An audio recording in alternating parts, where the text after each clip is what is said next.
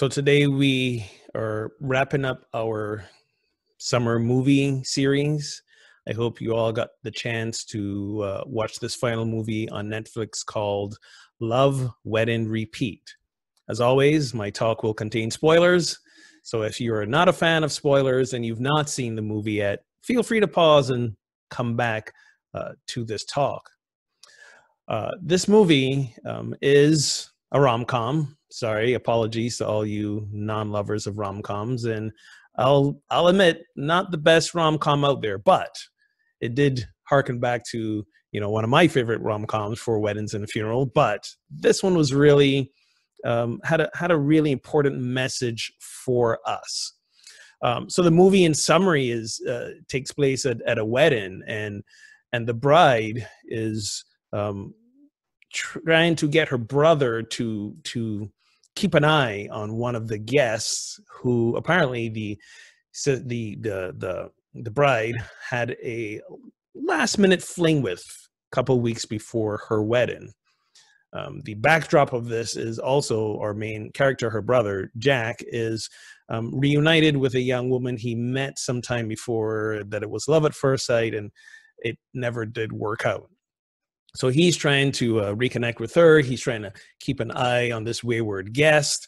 Um, and there's all sorts of other hijinks going on. And for some reason, the sister decides that the best way to keep the, uh, the guy that she had the affair with, who's an old friend, quiet, was to have her brother dose him with a sleeping potion. Okay, so we can imagine that this is going to be a mess already, but it gets worse because uh, we've got the table scene arrangements, some children run in, switch around the name tags, and of course the wrong person gets the sleeping medicine. Hilarity ensues. So on the surface, this may seem like just a ridiculous movie, and in many ways it is. But the, the, the thing that really came out or jumped out at me for this movie is the idea of what happens when we try too hard to control things. When we try too hard to control things. The sister had an error of judgment, and her thinking was, this secret can't get out. It would ruin everything, so we've got to control it. And every effort that her brother makes to control the secret, and every effort she's making to control it, is making it worse and worse and worse. And just when things are at their absolute worst, the movie kind of pauses, and there's a narrator that rewinds and reminds us that there could have been a different outcome. There could have been many different outcomes. In fact, as I mentioned earlier, the reason the whole thing sort of went awry was because these kids ran in and moved name tags around, and the wrong person got the wrong uh, sleeping potion. But what if the name tags were arranged in a different order? And we see in the movie some of these options playing out, okay, if different people get the sleeping potion, what might happen?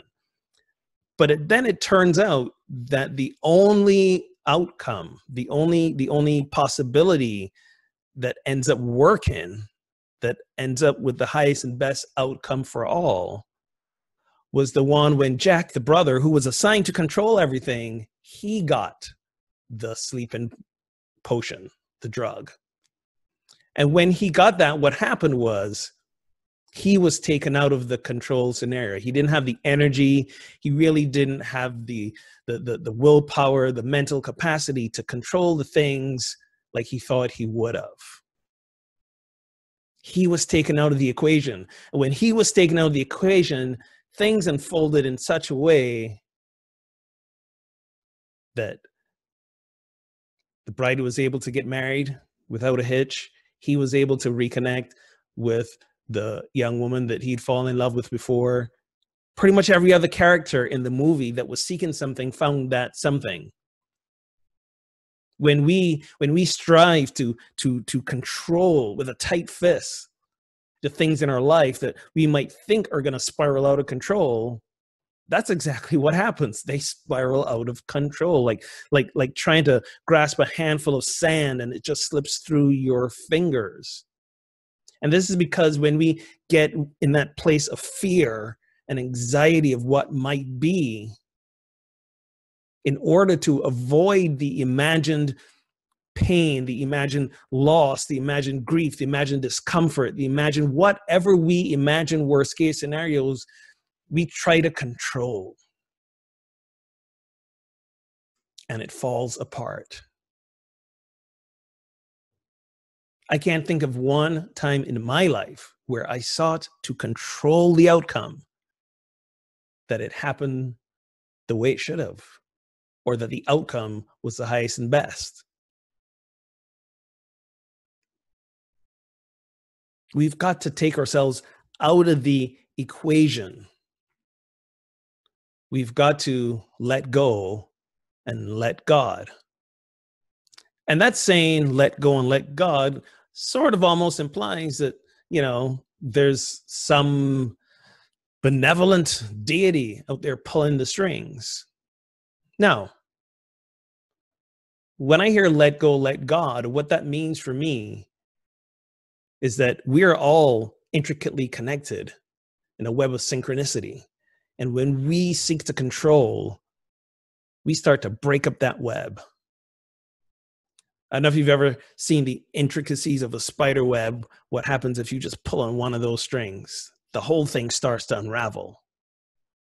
Or a tapestry, when you yank on one thread, the whole thing starts to begin to fall apart. Ours is not to yank on the threads. Ours is to let it unfold. And this is hard. This is hard.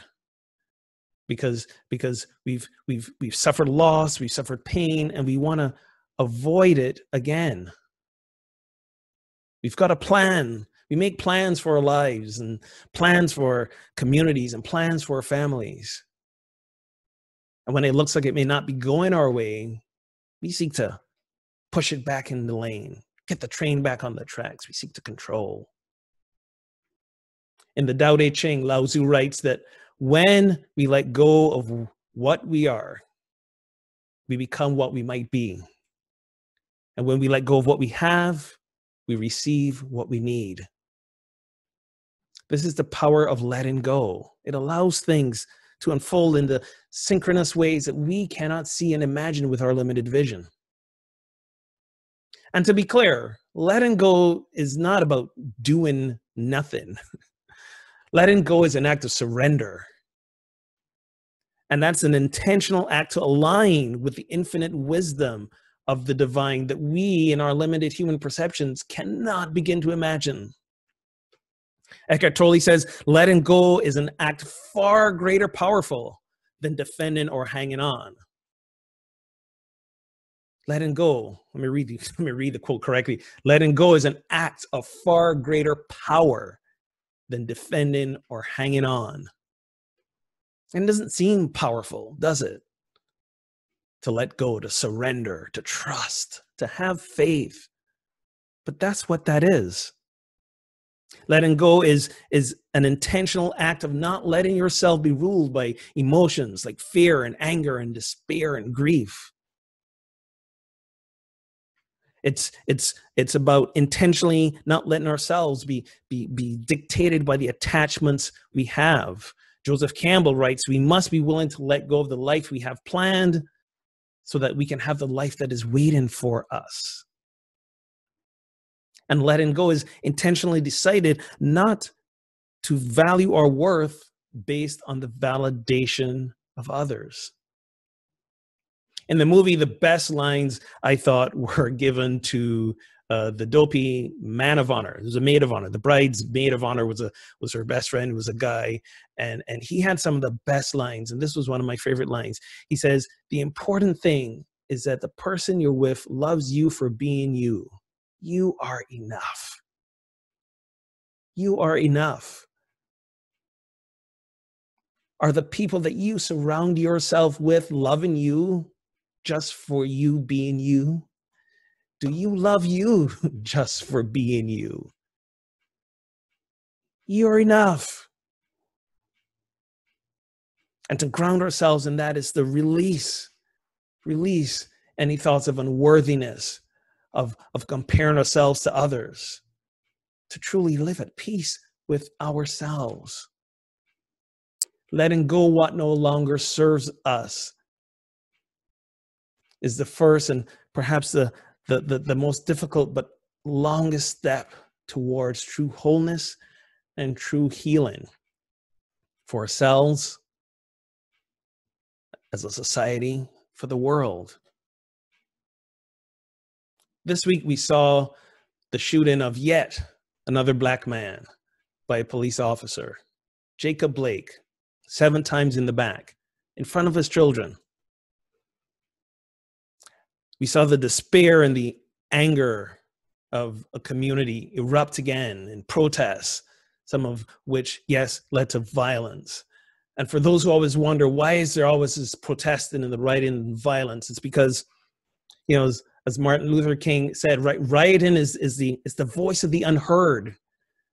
When there's been, been pleading and asking and ignoring, that's what's left to draw attention. And this is not me justifying violence. This is me saying that we've got to look deeper at why we are here. And we are here because part of America has been taught to be afraid of black skin. And as a result, part of America has been taught to overreact to black skin. And as a result, those of us with the black skin have been taught to be afraid of part of America. What's the commonality there? Fear. We have, we have, all of us, to release the conditioned fears that we've been taught. And these fears are grounded in racism, make no mistake. When I say before that, that, that dismantling racism is moral and spiritual work, this is what I mean. Because to live in fear is not a spiritual place of being. To live in love is. So until the part of America that fears black skin releases that fear, and until the, those of us with black skin can release the fear of those who fear us, we're going to just continue the cycle of fear. We've got to release the fear. We've got to know that there is truly nothing to be afraid of from people who don't look like us, who don't think like us, who don't come from the same places we come from. The fear will destroy us. So we let go of the fear. This is our work. This is our spiritual work as individuals and as a nation. Gerald Jan Polsky says, when we think we've been hurt by someone in the past, we build up defenses to protect ourselves from being hurt in the future. So the fearful past creates a fearful future. The past and the future become one. We cannot love when we feel fear. When we release the fearful past and forgive everyone, we will experience total love and oneness with all. When we release the fearful past and forgive everyone, we will experience total love and oneness with all.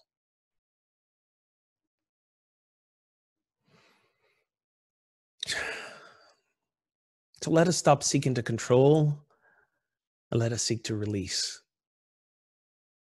Release the fear, release the conditioning, so that we might experience the total love and oneness that is our spiritual birthright. It is the only way we can bring healing to ourselves, to this nation, to this world. It's the only way we can live one love in this one world.